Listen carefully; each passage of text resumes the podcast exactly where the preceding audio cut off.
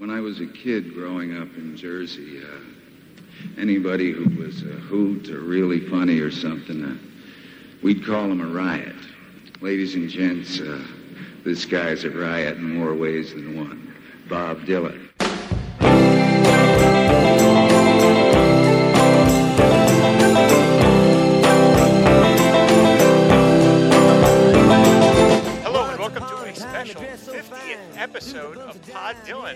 Dylan, the show that celebrates the work of Bob Dylan one song at a time. Proud member of the Fire and Water Podcast Network. I'm your host, the freewheeling Rob Kelly, and our good friend Ryan Daly is back. Hi, Ryan.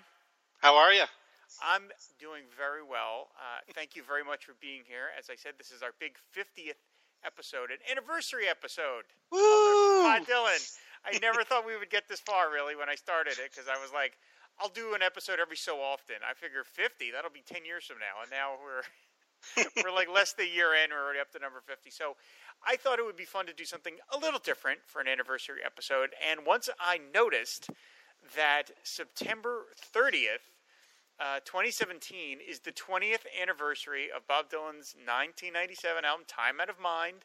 I was just too good to pass up. The, the, the convergence of the 50th episode and the 20th anniversary was too good to pass up. So we are going to talk about this entire album. Uh, we this covering this album does not preclude us from doing individual song episodes later on. And in fact, Ryan and I have already done uh, Not Dark Yet on a previous episode. So uh, don't worry, we're not going to you know we're not going to skip over any songs down the line. But I thought it would be fun just to talk about an album as a whole, uh, because again, it was a big deal. It's the 20th anniversary of this album, and so a little bit of context: Bob Dylan had not released an album of original songs since 1990, and that was Under the Red Sky, which was not an album that uh, critics particularly liked, nor audiences, although I like it. Of course, I do. And uh, he had released two albums of covers, acoustic folk covers, Good as I've Been to You and World Gone Wrong. Two albums that I think are absolutely superb, but uh, they were not exactly what people wanted because, you know, this is like the greatest living songwriter out there. And here he is recording Froggie Went A-Courtin'. So people are like, what the hell is this? You know, you know? And then he had done uh, an MTV Unplugged album and a greatest hits compilation, which featured a, an unreleased song from the Oh Mercy album called "The Dignity," which is which is terrific. But it, there was no new album for many many years. In fact, the longest gap between any albums uh, of his career, and people were really kind of wondering, you know, was this over? Was he done? You know, like th- that, that's it. He's not going to release. He's, he's recording old folk songs. Maybe this is it for him. And I had started getting into Dylan around that time, around 89, 90. So, you know, I wasn't used to this sort of large gap, and I was wondering that too. Well, maybe, maybe this is it. And you know what? If he just keeps releasing acoustic folk cover albums, I'm fine with that because I think these are really good. But then out of nowhere came news that uh, while he was holed up in his Minnesota farm, I guess during a snowstorm, he decided uh, to write some new songs. And in fact, the, the, the, as the story goes, he called his manager and said, "Well, I'm writing songs." And he had to tell the manager that, which is, you know, anytime Bob Dylan starts writing songs, there's, I guess, a, a certain amount of dollar value attached to that effort. so uh, I'm sure that got Sony Music very excited. And he decided to reteam with Daniel Lanois, the producer from Oh Mercy, which was the last album that he had done that was really well received.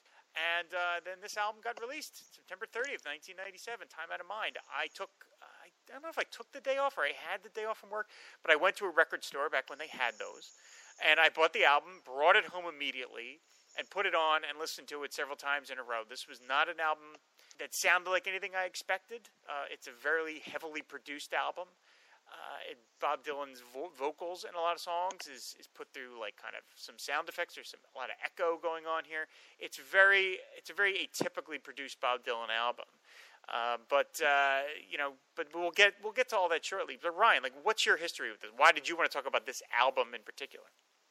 Uh, I mentioned a little bit of this when we talked about Not Dark Yet, uh, way back on my first appearance on the show. Uh, and it has a lot song, right? Yeah, it is. Right. Um, and and it has a lot to do with this album really being. I, I, I'm hesitant to say this was my gateway to Dylan, but it sort of was because it was the first real album that I listened to start to finish with the intention of really kind of scrutinizing and studying it. Uh, and it had a lot to do with um, as we talked about last time, was I thought that Radiohead got ripped off by the Grammy Awards that year. I thought OK Computer deserved to be the best album, and I assumed that they gave it to Bob Dylan just because of name recognition. He's the old standard who I'd heard of, and I'd heard tons of songs, but never really given that much thought or much credence. And then, you know, my dad was just kind of like, "Well, maybe you should actually listen to uh, "Time Out of Mind" because it's it might not be what you think it is." No way, Dad. exactly. I don't believe in nothing anymore. um, so yeah, so I I played it, and as we'll get go through the songs, like right from the first song, "Lovesick," I was like, this doesn't sound like "Blowing in the Wind" or "Subterranean Homesick Blues." I was like, what what is this? Um, and and yeah, and it, that led me. We had that CD, we and um, then the MTV Unplugged one that you mentioned uh, were sort of the first albums that I was really getting into, and I I still think this might be the the Dylan album that I have listened to from start to finish more than any others. Um, it might be my favorite Dylan album. It's certainly in the top five. Um, but yeah, it's just it was it was sort of what made me a Dylan fan more than anything else. So yeah. Interesting. Okay. Yeah. Uh, this is. I mean, this is a, a song cycle uh, of you know Bob dealing with like a love affair that's seemingly gone wrong. Of course, he's covered that material, that that particular subject matter, many times before. But I, people weren't expecting this. You know, they just weren't expecting this kind of heavy, dark. It's not that Dylan was ever, you know, laughs, but uh, this this is a particularly sort of midnighty, subterranean kind of album. And it opens. Uh, the first song is called "Lovesick," and it opens with this heavy organ sound, this sort of stop-start arrangement where Bob is just talking about how he's lovesick. You know, mm-hmm. I mean, it just it's it's a fairly I don't want to call it a simple song because that's an insult, but it's lyrically it's I'm walking through streets that are dead, walking, walking with you in my head. My feet are so tired, my brain is so wired, and the clouds are weeping. Did I hear someone tell a lie? Did I hear someone's distant cry? I spoke like a child. You destroyed me with a smile while I was sleeping. I'm sick of love, but I'm in the thick of it. This kind of love, I'm so sick of it and it's it's a it's a more plain spoken Bob Dylan than we were used to. I mean, the last, mm-hmm. again, the last original album was Under the Red Sky. That still featured a lot of crazy uh, wordplay, and this was much more straightforward. Uh, so this song is it's an interesting way to start the album because it's incredibly stark. Yeah, it is, and and for as much production on the album, like this one is sort of deceptive because it does have those like organ notes, and it's not like a rhythm or a melody it's just this recurring, almost percussive type of tap of the organ um, that just kind of builds you and kind of br- drives you along. And and there's a really sparse guitar that just plays like again like a, a note or a key like twice. It, it, like never goes on a riff or anything, and it just comes in during the during the um, the chorus but I really, really like this song, and it goes to a lot of what I like about whenever Daniel Lanois collaborated with Dylan is I think he created this, and you've talked about this before when you uh, mentioned some of his other songs, like the kind of swampy atmosphere. There's this this song feels kind of southern gothic to me, and it like uh, listening to it again in preparation for this episode, I was like, you know what, this this song could have been at the end of an episode of True Detective. Like it would have it would have fit in with that kind of atmosphere. Um, and I, I, just really like that. So yeah, I, I, I do like the song. As simple as it is, it's one of my favorite songs on the album. Interesting. Yeah, it's Dylan is not a fan of heavy production. He is mm-hmm. always one. Uh, I think he literally once was quoted as saying his motto was "Get in, cut it, and get the fuck out." That was literally what he had said. So uh, I've never heard Bob Dylan use the F word. I would have liked to have heard that directly. Uh, but but yeah, this sound is is very very particular, and so we're not used to this. And it's and the way Bob is in the mix, you know, like it's all as you mentioned, it's got this heavy organ vamp sound, but it's Dylan is like right up close, you know, in your ear, just sort of mm-hmm. leaning into you and then, of course, it ends with this whole, you know, he spends the whole song saying, uh, you know, uh, I'm sick of love. I don't want to deal with it. And then it ends with, I would do anything to be with you. And it's, you know, the classic inverted of, you know, this guy doesn't mean anything that he's saying. He's willing to toss it all if he can be with this particular person. So, you know, we're already starting off on kind of a real dark note. Uh, we're only going to get darker, but. well, b- before we even get to the next song, the weirdest thing about this song Do you know the commercial that this was in featured in? I should, what is it? I forget. What? what It was like a Victoria's Secret oh, lingerie right. commercial. Yes. Yeah. This, that this Bob Dylan song of all things. I was I remember watching that like this is a this is a marriage I never expected. Bob Dylan Pitchman. Yeah, it's uh very very very strange. Yeah, uh, it's yeah. I don't know why. Yeah, lovesick. Well, yeah. Okay, all right, whatever, Bob.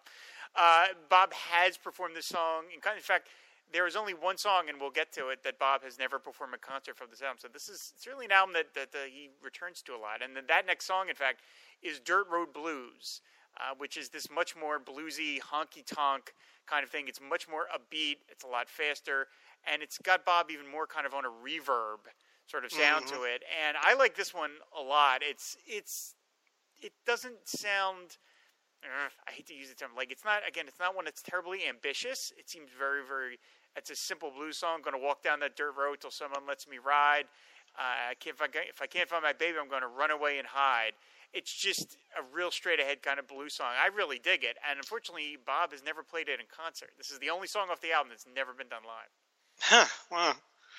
Yeah, uh, I I like it. It's not one of my favorite, and I, this sort of sets the pattern that we'll see with the next song. Is I think there's a there's an even odd kind of weird symmetry with this album where I think all of the even numbers, starting with this one, sound very similar. Um, they're they're yeah, yeah. Um, they're much more, a little bit more up tempo, a little bit more, I think, guitar heavy. Certainly with the blues guitar sound, uh, and it really starts with this one. And then the third song starts a new track where I think songs three, five, and seven all sound very similar. Um, but yeah, yeah, I like this one. I don't have much else to say about it. It's a, it's a cool blues song. I it doesn't it doesn't strike me as a great Bob Dylan song.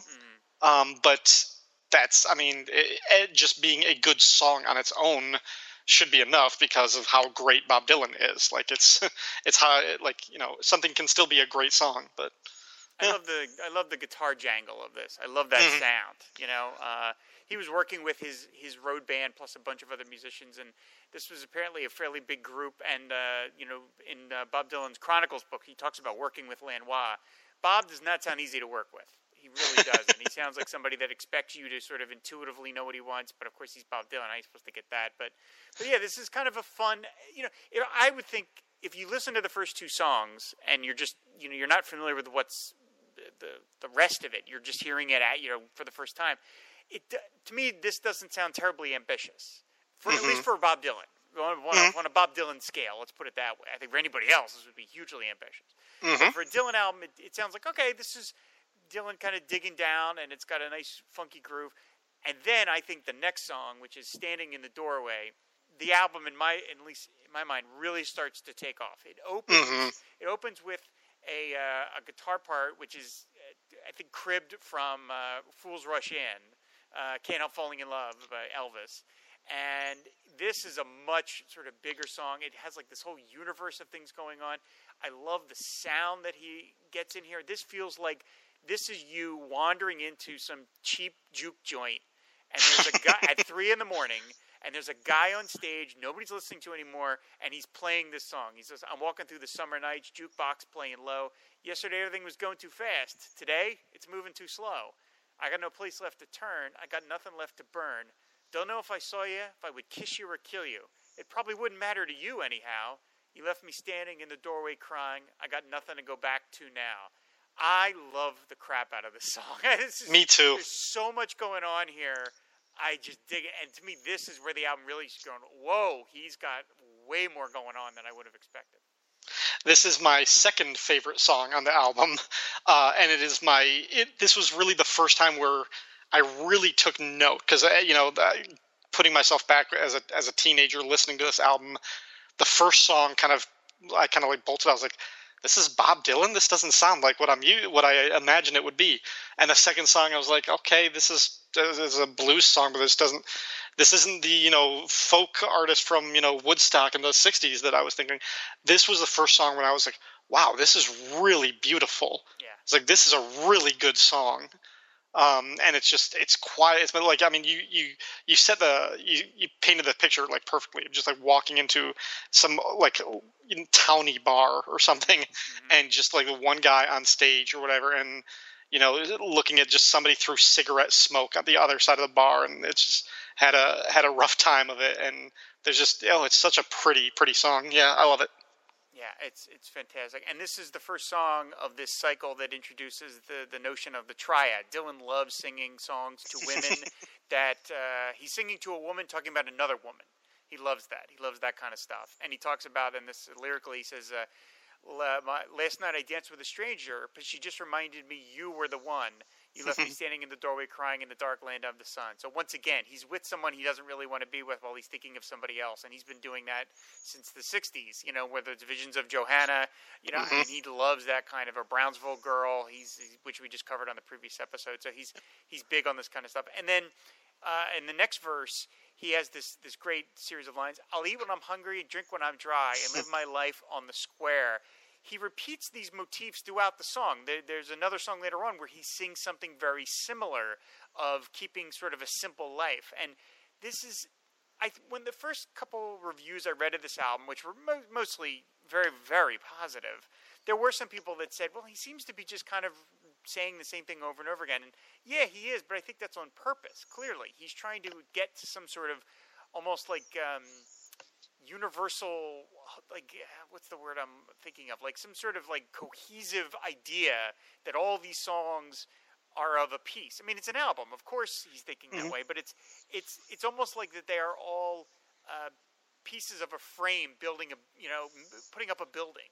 They're all meant to achieve some sort of greater whole and that's why he's okay with using some lines kind of similar from song to song and it seems to be what he's getting at yeah, and I would almost, and this goes to one of my thing where, and we'll come back as I was saying, like a lot of the odd numbered songs, like three, five, and seven, remind me of each other, and some of the bluesier, like even numbered songs, um, are uh, uh, also kind of like feel that it sort of seems like I would almost call this like as much as like this is an album, it feels like it's a soundtrack for some sort of narrative in that there's there's some kind of like score going on and he has these familiar refrains mm-hmm. that he keeps coming back to whether they're musical or melodic or whether they're uh, lyrical as you were describing. And it seems like these okay this is this theme that he's going to keep touching upon a couple of times throughout this whole production which is the album itself.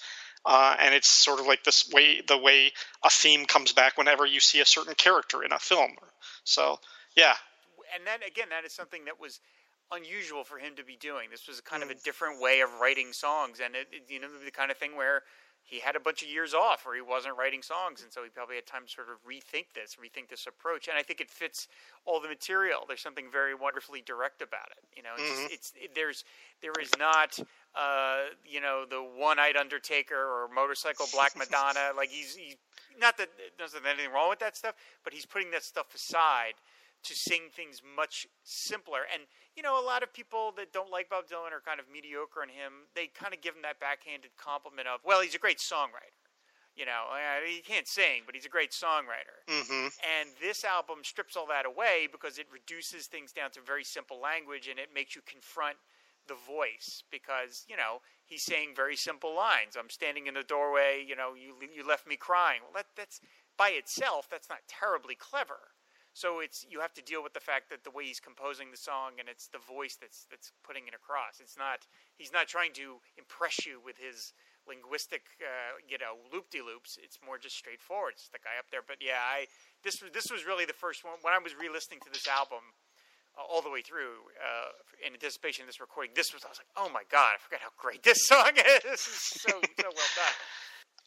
Yeah, it's it's almost like he's not he's not singing in code on this album. Uh, he you know he doesn't have to he doesn't have to disguise things with the Joker and the Thief or the Jack of Hearts or anything. Right, yeah. There's a there's a kind of nakedness about the lyrics on this album um, that could be yeah just where he was his headspace or the fact that he was coming at this afresh from however however long he'd been away from like real sort of genuine songwriting in a sense. Yeah. Uh, the next song is Million Miles, and again, this one seems this has got some some great again more great organ playing on this, and this is again more like a bluesy number in the middle of the night kind of thing. But this is this is to me the beginning of where Dylan the jokester returns a little because there's some lines in here that are goofy. Uh, mm-hmm. And it makes you think, well, wait a minute, maybe this is not quite all so serious as you might imagine. I mean, the refrain is, you know, he says, I need your love so bad, turn your lamp down low. I need every bit of it for the places that I go. Sometimes I wonder just what it's all coming to.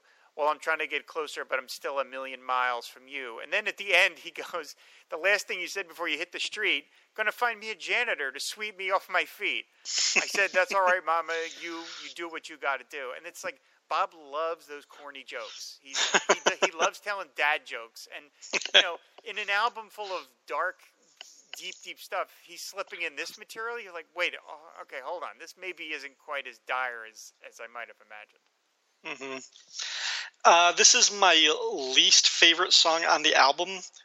But again, I have to qualify that it, that is not saying this is a bad song by any stripe because right, right. I like this song. I love every song on this album. Um, but I listened to it again and I kind of ranked them and just by because something had to be at the bottom, this one was at the bottom.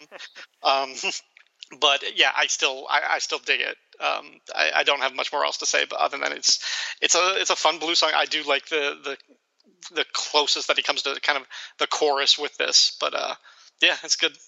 I like when uh, Bob Dylan plays a loser in songs. I love yes. that because yeah. in the final verse he says, "There's voices in the night trying to be heard. I'm sitting here listening to every mind polluting word. I know plenty of people who would put me up for a day or two."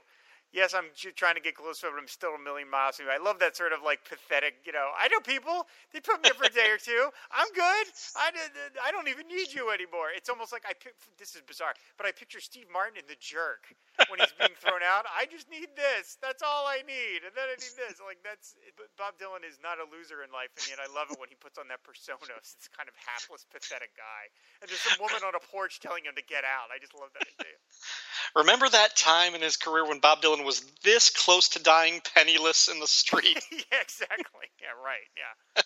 so, uh, so next is uh, trying to get to heaven. Now, this is a big tonal change because to me, the first four songs of this album are all nighttime songs. They feel like they take mm-hmm. place at night. They feel like they were recorded at night. From what I read of this album, the whole thing was recorded at night. Bob likes to record weird times, like three in the morning, four in the morning. There are actual uh, like log sheets that are available uh, for really obsessive fans, and you can see that it's like, you know, recording session starts 11, 11.07 p.m. You're like, well, okay, well, okay. But this one feels like a daytime song. This is all of a sudden it's brighter.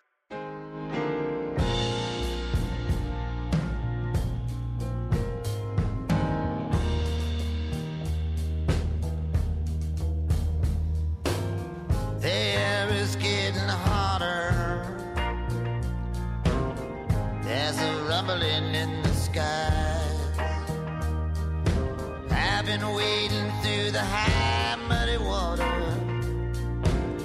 with the heat rising in my eyes. Every day your memory grows dimmer. It doesn't haunt me like it did before. I've been walking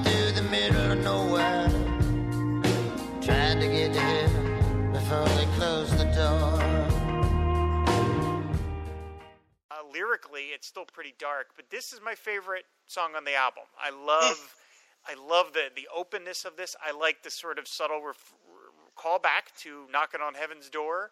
because he's talking about uh, I've been trying I've been walking through the middle of nowhere trying to get to heaven before they closed the door. I was knocking on heaven's door. Now they're closing it on me. Mm-hmm. Uh, so this song is it's got a lot of characters in it. There's Miss Mary Jane. You're talking about yep. who that is, but this is I this is one of my favorite things he's ever done. I absolutely love this. I love the callbacks to other folk songs. He talks about Midnight Ramblers. He ends it with "I've been to Sugartown. I shook the sugar down." Uh-huh. And this is just I love this song. it, it is a great one. I actually. And again, this was really high up on my list of where this song falls on the album and I actually think there's a cover version that I like better Oh. Um, there's one by Lucinda Williams, which is Ooh, really really good. That, that sounds. If you great. if you can track it down, if you can, I'll, I'll give it to you. Um, but it's uh, I, I don't know. I actually once I heard her version, I was like, hmm, there might be something about this song that lends itself to a to a female singer. Um, but yeah, no, I love it. Like yeah, the the musicality and the, again, like when I when I put this one next to uh, "Standing in the Doorway," I think I think the the melodies, the the music sounds similar, but this one is just a little bit a little bit faster, a little bit more up tempo, just a tweak. But I get I definitely get the day and night comparison. That this one is a little bit more airier, a little bit more daytime. Um, the lyrics, yeah, Miss uh, um, Miss Mary House in Baltimore. It's like okay, okay but yeah. Yeah, Um, I was riding in a buggy with Miss Mary Jane. Once again, Bob's setting his songs that seem to take place in the past, but maybe not. I don't know. Mhm. I mean, who's riding in buggies anymore? You know, what is he talking about? Yeah, I So- think this is. I love. I just think this is just is just again. It's very downbeat. The lyrics are super downbeat because it's, you know, I'm going down. The, he mentioned going down the road feeling bad, so he's got a Grateful Dead. He's got a Grateful Dead in there. I mean, just he mentions the Lonesome Valley. I mean, this thing is like a. This is this song is like uh, like a, a folk song. Uh, oh, what's shoot? What am I trying to say? Like it's it's like the seeds of all these folk songs have been spread out, and this is what grows out of it. Is this song? I just think this is, I just it's just terrific, and it's well placed. I think Mhm. you've got four songs of subterranean darkness, and then you got this thing, which is much kind of brighter and sort of, if again, if you forget the lyrics, almost peppier in some way. yeah. Next up is uh, uh, "Till I Fell in Love with You," another kind of really bluesy song. This one again seems lighter, uh, just a little less, you know, serious. Uh, he says, "I'm junk is piling up, taking up space. My eyes feels like they're falling off my face. Sweat falling down. I'm staring at the floor. I'm thinking about the girl who won't be back no more. I don't know what I'm gonna do. I was all right." Till I fell in love with you. I mean, once again, it's heartbreak, it's sadness, but there's a more kind of almost like a que sera sera type Mhm. to it. Yeah, and I love the uh, slightly self-deprecating or possibly unreliable narrator quality of that that line leading into the chorus. Till I fell in love with you. Um, I did of of the again. I, I don't know why, but this is just the way my brain organizes this. The, of the even-numbered songs, which to me feel more bluesy, more guitar-driven, a little bit more faster. This is my favorite of those. Um, so I like this better than um, Dirt, um, uh, Dirt, Dirt Road Blues. Thank you, uh, and I like it better than Million Miles. Um, yeah, this is a, this is a fun song. I, and again, I can see this on the end of an episode of True Detective. it's something about the the Lanois production that that kind of Southern Gothic. This one also could have been in season two. This one could have been the sort of industrial California. But I love there's a line here. He says, uh, "Now I feel like I'm coming to the end of my way, but I know God is my shield, and He won't lead me astray." Which is, you know, I love that he's sort of mocking. He's like, "Yeah, God's already letting me down here." Uh, you know, it's it's a guy that has faith, but it's not being rewarded. I know God's my shield; He won't lead me astray. Again, it's almost like Bob Dylan, "Hapless Loser," which I really like. And uh, another thing here lyrically that he will refer to on other songs, he mentions "Boys in the Street" beginning to play, "Girls Like Birds" flying away there's a lot of that. There's a lot of Bob Dylan as um, outside observer, where he's sitting and watching other people enjoy their life or participate in their life and having fun. He mentions that in another song later on. He's he's big on that. And if you ever have ever seen any of his drawings, uh, he has a book of them called Drawn Blank, and he's done some exhibitions. There's a lot of him where he's clearly sitting outside a window and looking at people doing things and he's just observing and so that's that's another one of these motifs that goes throughout this album is this it's some he he is uh, you know enjoy watching other people enjoy their lives and feeling sort of miserable that he can't be that carefree. There's a lot of that going on here. Mm, so uh, next up is there we go ryan your favorite. Not dark yet. Now if you want darkness here, here's your song. Because all of a sudden we are not talking about a relationship. He he puts all that away and we are talking about a guy who is saying yeah i'm old and uh, i'm not dead yet but uh, i can see it coming that is some rough stuff and it's sort of amazing when you think and we'll get to this about how bob was sick pretty pretty seriously sick after this album this feels like a guy preparing to die and now of course we're talking about this album's 20 years old mm-hmm. Yeah, and I, I I said so much about it when when we did our our first episode. This is my favorite song on the album. It probably is my favorite Dylan song. Uh, it's that's the sense of bracing for finality, but wanting to look it in the eye, sort of of of looking at death, or or as I kind of argued, it could just be like the closing of one chapter of your life, uh, the sort of resignation. Um, I don't know. I like it. I, like my one of I think my favorite line here is towards the end. It's "I was born here and I'll die here against my will. Mm-hmm. I know it looks like I'm moving, but I'm standing still." Uh, I just yeah, it's yeah. I, I don't know. you know, if you want more of this, go back to whatever we did episode five. But uh, yeah, all, all my, my, favorite. Is, uh, all motion is relative, of course. I mean, the idea of looks like I'm moving, but I'm standing still. Yeah, they, he has returned to, again to the concept of I was born here and I'll die here against my will. The notion of you know I didn't ask to be put here, mm-hmm. and, and, you know, and, yeah, and right after that too, like one of the lines that always struck me: "Every nerve in my body is so naked and numb, I can't even remember what I came here to get away from." That's yeah, yes, yes, I love that. Like when I heard that the first time, I don't know, I, it just it resonated so much with me. So and it's a long song. It's about 7 mm-hmm. minutes long, and yet it doesn't ever feel really that way. It has this beautiful melody to it. And uh, strangely enough, they cut a video for this song. That's mm-hmm. bewildering. Yep. I, you know, what they, they were going to make a single out of this. I don't know what they were thinking. So, uh, but yeah, it's it's on, on, an album full of great songs. It's one of definitely one of the great great songs. I mean, just it, it established like, oh God, this guy's lost none of his skills at all. yeah. Uh, so next up is Cold Irons Bound, and I this has got another bluesy one. Here we go with your your Star yep. Trek theory, uh, mm-hmm. and uh, this reminds me, I would think of something Tom Waits could have done in the yeah. 90s. It's got that mechanical sound. Like you can almost picture yeah. the band making music out of metal pipes and stuff. It just has that. This is like Bob Dylan singing in a coal mine or something like that. Yeah, this would have been on like the Mule Variations or one of Tom right, Waits' yeah, albums. Mule that, Variations. That's the album I was thinking of, right. And that actually, it brought to mind, like, I, I actually, I put this down in my notes. Like, I like this song. I like the kind of driving guitar but I would actually like to hear somebody else try this song. Like I think I would like to hear more of a a little bit faster, like live version. Um, maybe by him, maybe by somebody else, but like a cover version, I think could, somebody could kind of elevate this song. Still good, not complaining about this song, but it just the I was listening to, it, I was lending, I was like, it feels like this song could be reinterpreted and kind of taken into a, a bigger way. Yeah. Interesting. Yeah, he's done it live 423 times. So this is obviously one that he's pretty pretty happy with. Uh, yeah, this is another one where like his vocal has been futzed with a lot by Lanois. There's a lot of effects going on here, but yeah, this is has this incredibly oppressive sort of feeling to it. And uh, you know, he talks about the winds of Chicago have torn me to shreds. But there's a then there's a, a, verse here. Well, the fat's in the fire and the water's in the tank, the whiskey's in the jar and the money's in the bank. First of all, I love just the way he sings it. The way he just the, the fat's in the fire, the money, the whiskey's in the jar and the money's in the bank. Like he's sort of pissy. But it's then again that idea of living the simple life. The fat's in the fire, the water's in the tank. Everything's ready to go. Everything's you know everything's the way it's supposed to be, and yet I'm still really upset looking at you when I'm on my bended knee. You have no idea what you do to me. I'm 20 miles out of town and cold irons bound. I just again, this is. I would love to see Tom Waits tackle this. Like, I just I would imagine with that roar, roar, roar, the sound, it would be probably terrifying. Really. Yeah.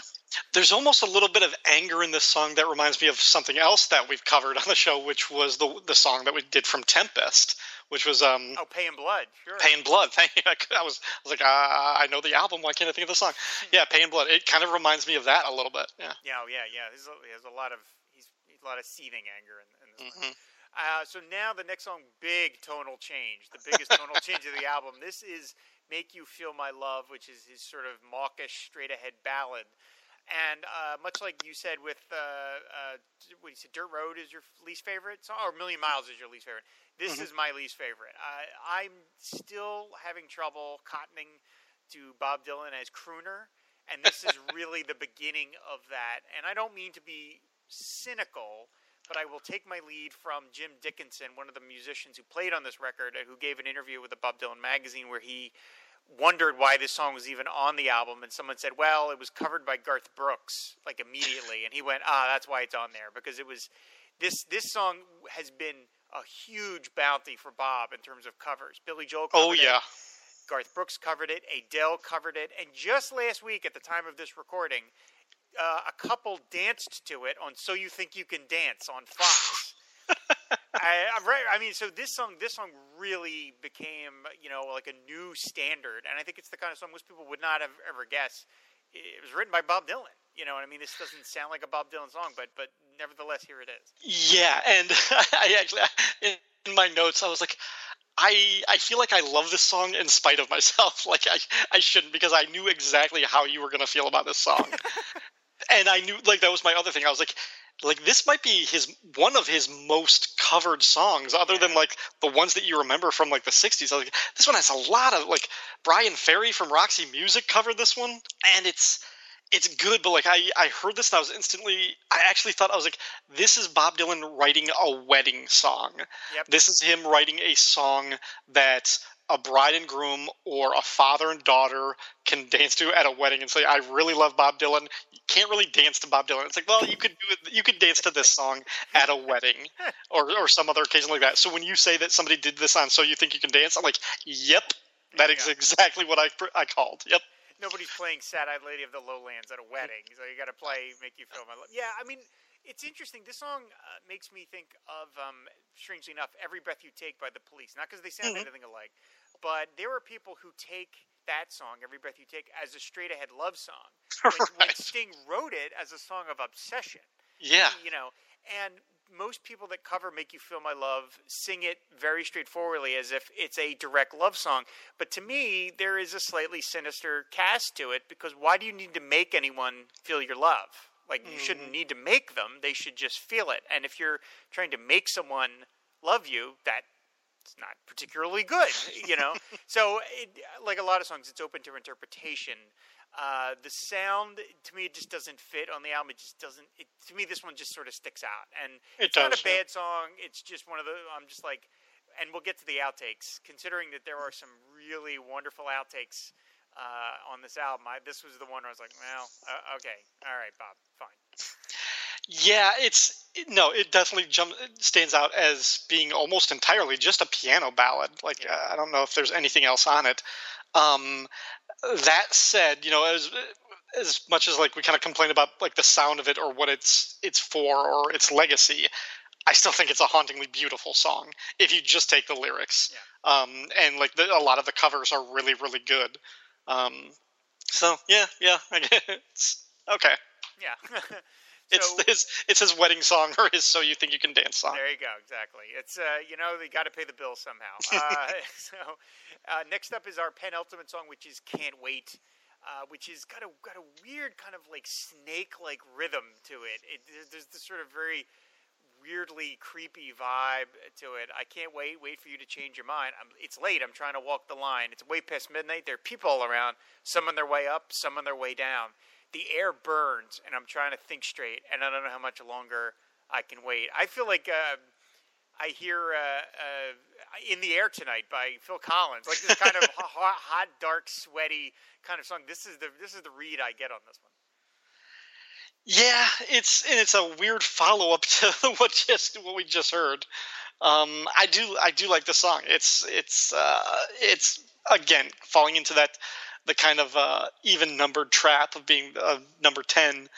Um, I liken it more to uh, Cold Irons Bound and uh, Till I Fell in Love with You, and it's I actually I think it sounds a lot like Till I Fell in Love with You, but it, it does have a little bit more of that darker, slightly edgier quality to it. So Yeah, it ends on a really grim. He says, "Oh, hi, uh, while I'm strolling through the lonely graveyard of my mind, I left my life with you somewhere back there along the line. I thought somehow I would be spared this fate, but I don't know how much longer I can wait." So, and he talks about breathing hard, standing at the gate. So, there's another song of sort of impending fatality and stuff like that. So, it just has that really kind of nasty. Feels again, it's a weird kind of song to put penultimately. But then, of course, he's not quite done yet. Uh, the final song is Highlands which was at the time Bob Dylan's longest song. It's something like 17 verses. He's played it live nine times. That's uh, it's gutsy. Uh, this is a weird song that meanders from like the first third of it. Then there's this middle third where he goes to a diner and has this very peculiar encounter with a waitress who insists that she draw him.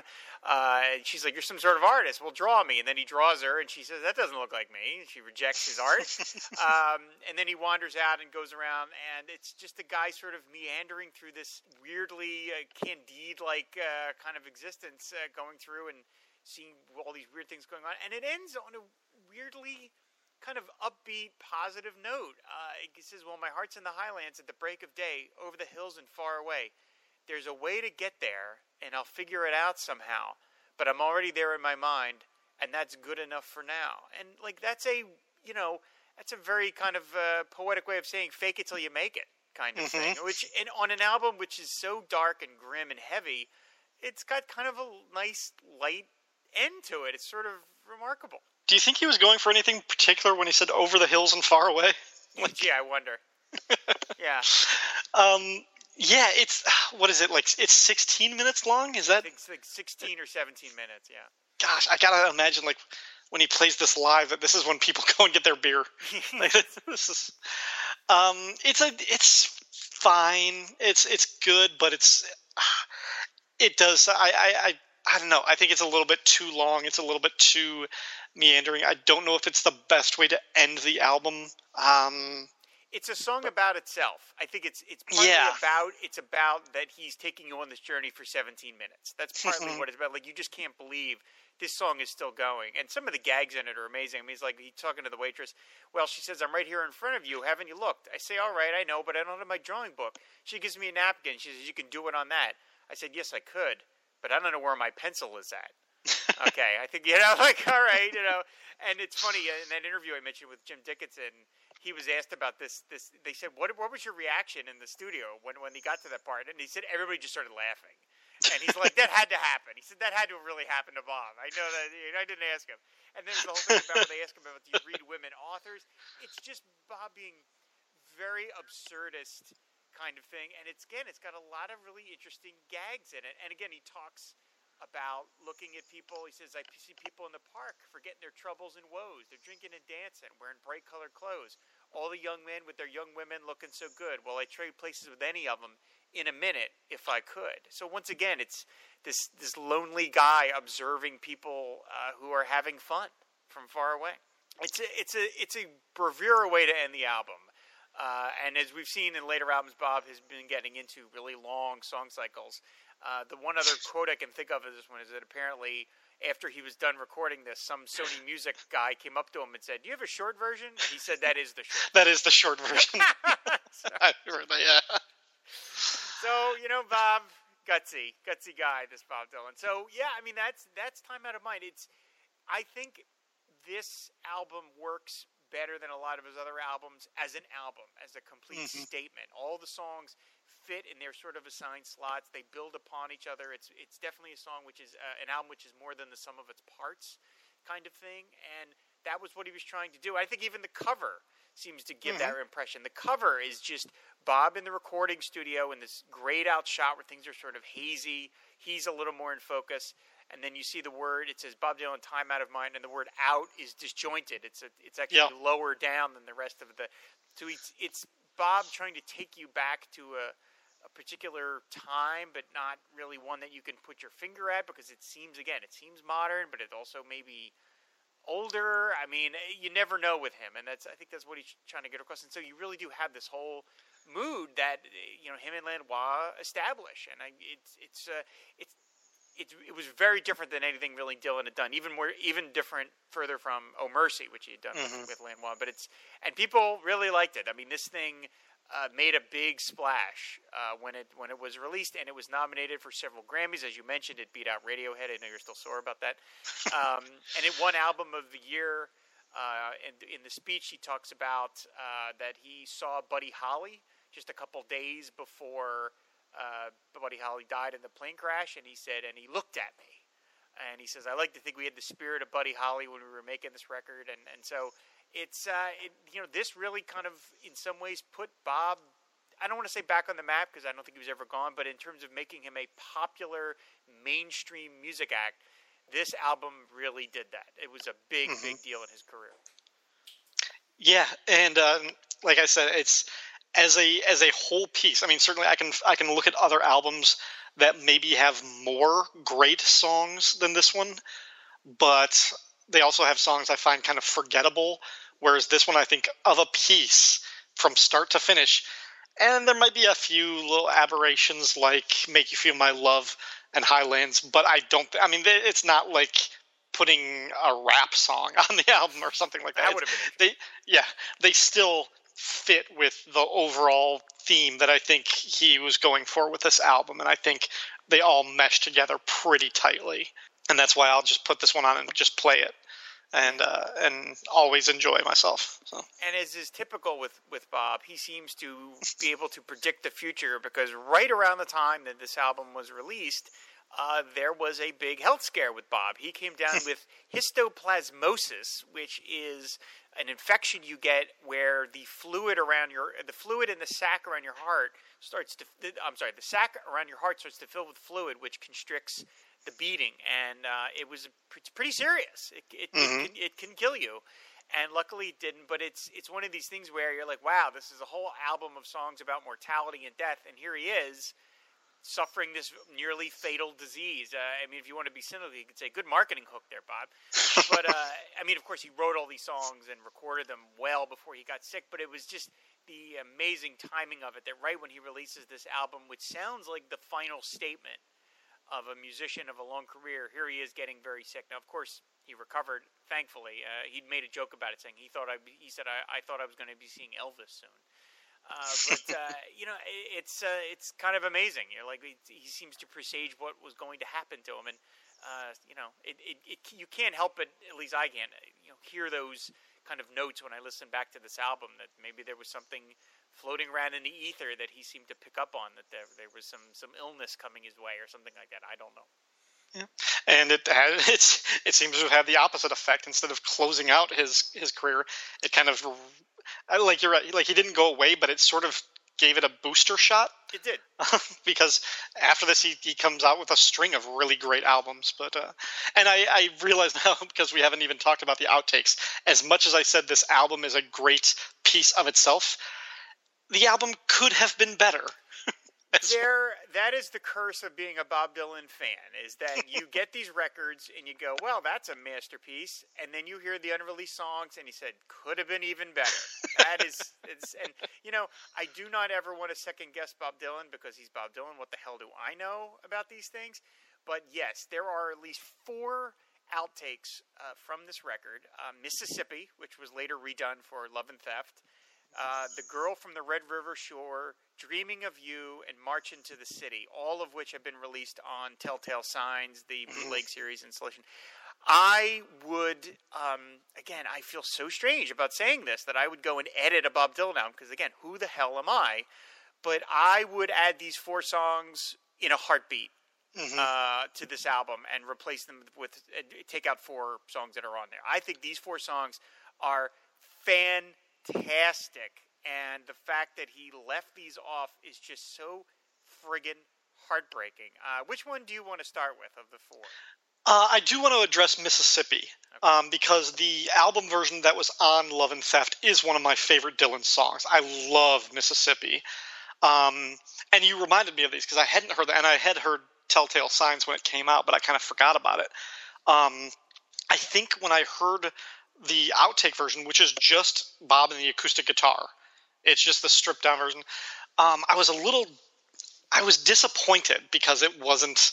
I wanted it to feel, I wanted it to sound a little bit more like "Not Dark Yet" or try or "Standing in the Doorway" or something like that. And it was just the guitar, and I was like, okay, it's fine. And I kind of had to push aside my expectations and say, you know, just him and the guitar playing the song, it's really, really, really good. But does it feel like like if it was on the album, I think it would have had to been the last song on the album hmm. in order for me to make it sort of fit like it belonged on there. Or it could have taken the place of Make You Feel My Love, because that one is kind of the tonal outlier too. And I think this one just being so stripped down and bare might have worked as a replacement for that. Um, It's a great song. I I love the lyrics. I love the sound. I do like the the album version that we got more than this this outtake version, but again, that's saying a great Bob Dylan song and just a really really good Bob Dylan song. Yeah. If we're how you know how how thick of hairs are we splitting here? Yeah, I, I remember again reading about this in the interview with Jim Dickinson, where he only could remember the refrain. He remembered the uh, there's only one thing I did wrong. Uh, state of Mississippi a day too long. And again, this was 1997. This is for me Yeah. kind of basically pre-internet or just barely. And it's one of those like, oh no, what's that out there? What's that? I got to hear that. And said it's he reused it for Love and Theft, which is unusual. He generally didn't do that. Songs, uh, for the most part, that'll get left off albums just get left off forever. Case in point. Girl from the Red River Shore, which I think is one of the best things he's ever done. Yes. And he recorded it and uh, left it off, and there it just just just collected dust until time out of mind. And again, I keep referring to this interview with Jim Dickinson, but it, it just cracks me up because you don't really get to hear too many inside portraits of what it's like to work with this guy. So he said apparently that Dylan recorded this around three in the morning, and uh, they said everyone knew as soon as it was done that it was the best thing they had done. They just were like, "This was just fantastic." And to me, it has the the kind of bright, airy sound that uh, "Try and Get to Heaven" has. It's more Yeah. of a folk thing. And after it was done, Dylan apparently said, "Well, there's nothing else left to do with that except get in a get in a string quartet." And Jim Dickinson in the interview said, uh, "If I had been producing this session, I would have turned around and said, Bob, Miami, the uh, my they were recording this in Miami. He's like, Miami has a string quartet." We can call them. They will come down here at three in the morning because you're Bob Dylan. And he goes, I look in through the glass, and he goes, Lanois just staring off into space. And it's just like, oh my god! And so oh, this song, I love this. This I don't even know where to begin with. Girl from the Red River Shore. It's got so much going on to it. It's got a guy who's haunted by this this girl, the again the, the the titular girl from the Red River Shore. But it's got so much more going on. Some of us turn off the lights and we live with the moonlight shooting by. Some of us scare ourselves to death in the dark to where the angels fly. Pretty maids in a all in a row lined up outside my cabin door. I never wanted any of them wanting me, except from the girl from the Red River Shore.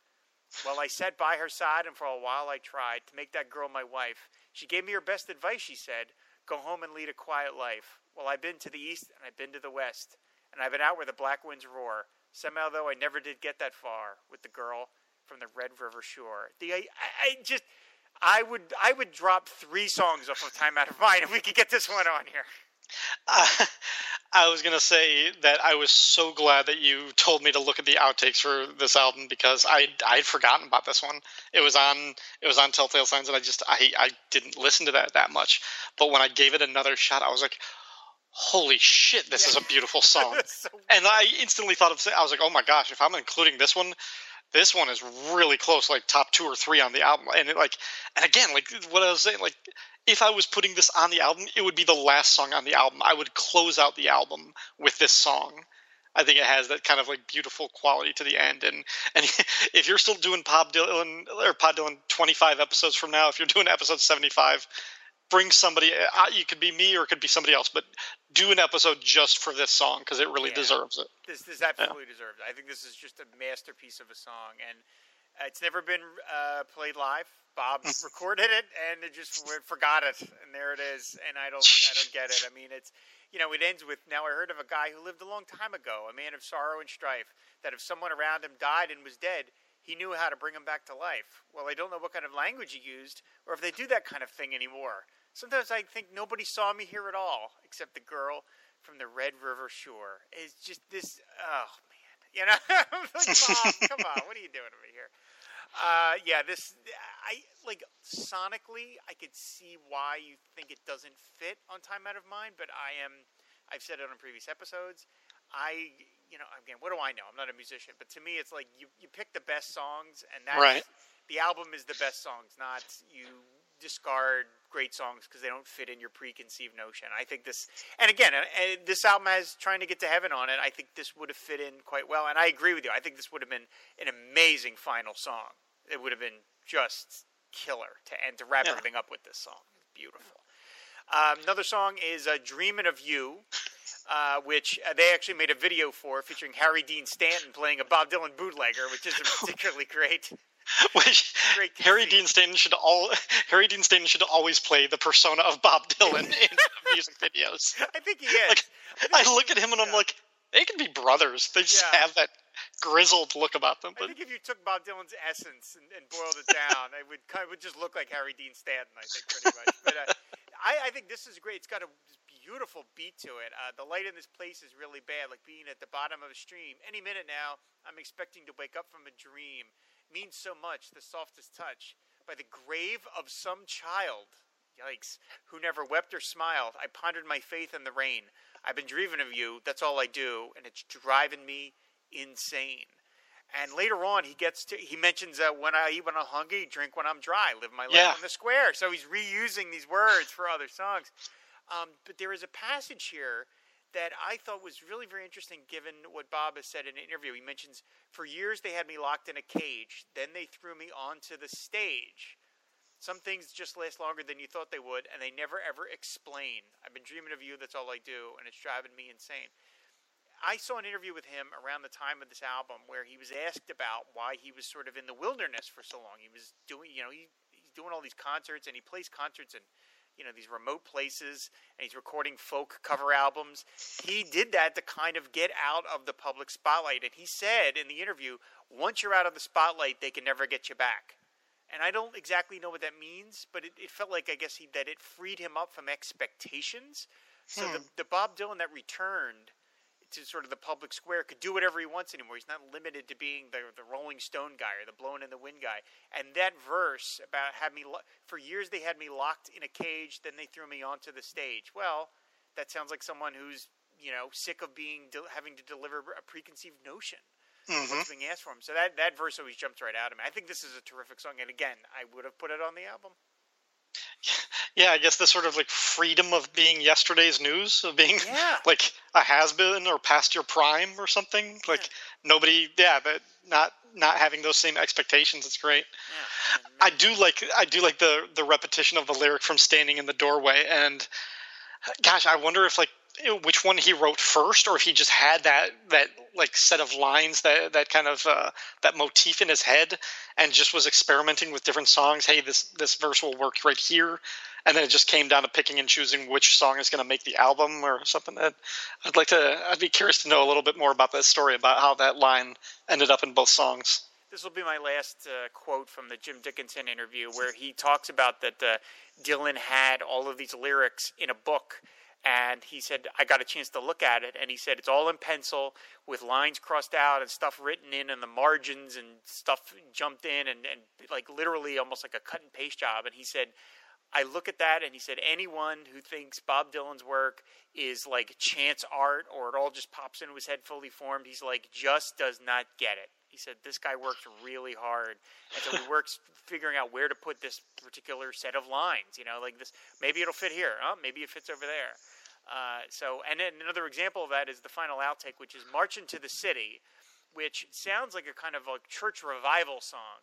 Uh, it's kind of funny that there's a guitar sound which makes uh, it sounds like there's like backup singers. Or there isn't because there's a part where you hear like a mm kind of sound in the back, and it sounds like a, a like a like one of the Queens of Rhythm uh, that he had warming up, but it's not. It's just a guitar sound, and it's this song presumably was dropped for "Till I Fell in Love with You" because lyrically there's a lot of similarities. There's a, a similar sound to it, but I really like "March into the City." I think it's terrific. This constant refrain of uh, "March into the City" and the day ain't long. I think this is again another terrific song that I wish could have made it made it on there. Me too. Yeah, it's and it it. I didn't even think about it until you mentioned, but it did remind me a lot of "Till I Fell in Love with You," and I can hear the similarities now. Yeah, Yeah, I think it's Yeah. it's just really great. Again, it's another one that's you know doesn't exist anywhere. It's never been done live. You just did it in the in the in the studio, and so you know it's it's as as great as Time Out of Mind is, and I think it's a great album. I think it's a, one of one of his finest achievements. He could could have been a little better. you know. I know that's. And I, I was saying that this might be my favorite Dylan album ever, and I still think the four outtakes we just described are better than the four weakest Yeah. songs on the album. Crazy. So, Crazy. what it could have been, yeah. My yeah. my uh, my iTunes playlists are full of Bob Dylan albums with Mach 2 written next to them. so then I make my own versions or I stick. Nice, your another custom version. yeah, my custom version. It's amazing. So now Bob was very happy with this album when it came out. Of course he was. It, it was very well received. It sold well. Elvis Costello said it's the best thing he's ever done. Which is, you know, that's a high praise coming from Elvis Costello, uh, and uh, you know, we Or really should we say Declan McManus? Declan McManus, international art thief, Dylan Declan McManus, and and uh, this is terrific. Now, but only in retrospect, Bob has come to kind of look a little more askance at it. He said that he had an overall dissatisfaction with the sound. He's never worked with Lanois again. Uh, all of his albums since then have been self-produced or produced by quote unquote Jack Frost. But him and Lanois are still friends because apparently for his last album, uh, the Triplicate, he went over to Lanois' house and played a bunch of the songs. So they're still buddies. It's not like it's any sort of bad blood between them. It's just Bob. Uh, I think I don't think Bob wants to be too heavily produced. He just Mhm. doesn't want that, and so he may be happy with it at the time, but then in retrospect, he's a little you know circumspect about. Oh, maybe that's not what I wanted. But clearly, he's happy with the songs because he's he still plays a lot of them in concert. Like it, it's it's a it's an album that he returns to constantly. So it's you know everyone recognizes it as it's it's one of the big achievements of a in a career full of achievements. It's one of the bigger ones. Yeah, yeah. Yeah. It's a great. And I do think album. it's like yeah, and it gave him that that second life or third life. I mean, that depends Yeah, on yeah, how you break up the chapters of his life. tenth at this point. I mean, Yeah, really, on but- on on. So, but- but so, yeah, I mean, it it made me a fan. It made me a Dylan fan for life. So if if nothing else, that that little victory I think uh, means a whole lot. So Yeah, Yeah. He, he has said in interviews that he felt when he saw younger people coming to his concerts that he was sort of like younger people need new songs. You know, Mhm. they need their own set of songs. And this was this was really the first all original Dylan album I ever bought once I had become a complete and utter convert. I, I was a fan when I bought Under the Red Sky, but I was just getting into it. But I but but between that album and this album, I had become full on like, okay, I'm I'm I'm on board for life with this guy. So this was really the first statement, you know, of original songs that he made, and I was like, holy jeez, this is just. And I, I listened to this album all the way through for years and years and years, and now it's part of all my big mix. But uh, it's it's just an amazing accomplishment, uh, and and what he can do when he's focused, you know, when he really wants to apply himself. It's uh, it's it's just remarkable, and I'm, I I love listening to it, and I I uh, I don't know, I really enjoyed sitting here going through it with you, Ryan. I really appreciate you coming on to, to talk about this. This was a lot of fun. I was happy to do it, and happy anniversary to the album. So Yeah, yeah. time out at 20 years old. Again, this, it felt like this was going to be the maybe the last album, and then there, there's been seven more since then. So I mean, just you know, you never know. Every everybody keeps wanting to write his epitaph. They keep saying Tempest. That's going to be the last one because that's Shakespeare's last play. That's what. It, that's the code. And then he does three more albums after that. So. Including a, a triple album, so you know you, you can never figure out with this guy. So, uh, so anyway, happy anniversary to Time Out of Mind. I hope everybody enjoyed, uh, you know, changing up the format a little and going through a whole album at a time. And again, like I said, we we're going to do, you know, other songs. We will do a whole episode on "Girl from the Red River" Shore." That that, that, is, that begs uh, deep examination. So, uh, before we wrap up here, where can people find your shows on the network, Ryan? Uh, well, you said just look for them on the network. Uh, several podcasts: Batman Nightcast, Give Me Those Star Wars, Power of Fishnets, and Midnight the Podcasting Hour. The release schedule for each of these shows is a little bit infrequent now, uh, just because of the uh, recent addition to my family and some of the stuff that is going along with that. So, Reese recent. recent, yeah, ah, yeah, yeah. that that was intentional. Sure. wordplay. Um, so, um, yeah, I'm I'm trying to still be an active podcaster and get those out with some regularity. Um, it's but they're Uh, they'll they'll get out. we'll work on it, and I have big lofty plans for next year. Yes, thanks in no small part to you Yes. forcing my hand. Damn Cheers I, podcast. I love it. I love it. I can't wait. So uh, anyway, thanks. Thank you again once again, Ryan. It's always fun to talk to you, and I'm glad we were able to do this. This was a lot of fun. Thank So, you for having me. Uh, thanks everybody for listening. Go listen to Time Out of Mind. It's a great record, and uh, you can of course, you know, back episodes of the show are on the website fireandwaterpodcast.com, and we can talk Bob Dylan over on Twitter, which is at pod underscore Dylan. So. Uh, until next episode, everybody. Uh, thanks so much for all the wonderful feedback. I can't believe we're at 50 episodes. I look forward to doing even more. So uh, we will see everybody later. Bye. And the album of the year is Time Out of Mind.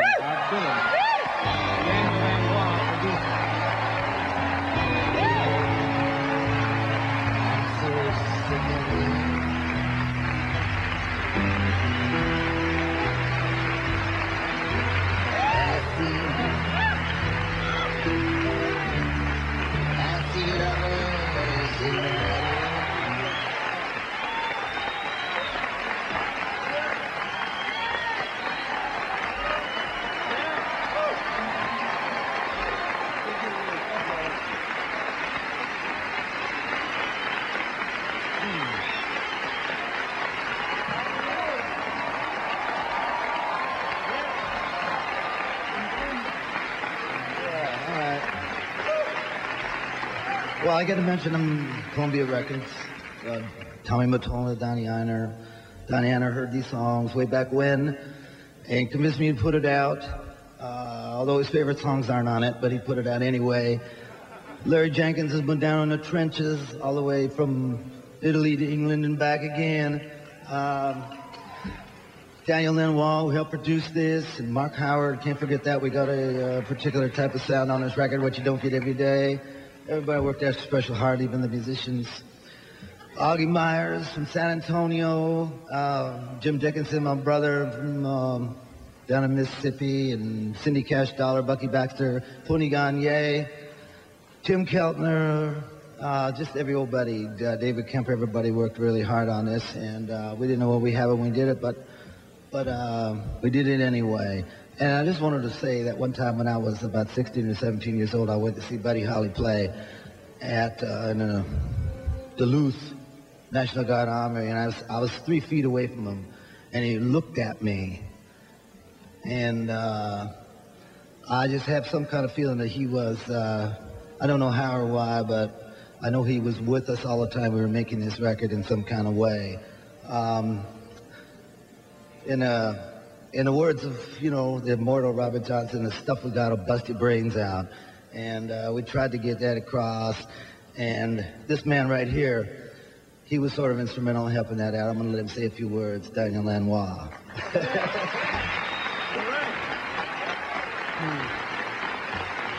Thanks, Bob.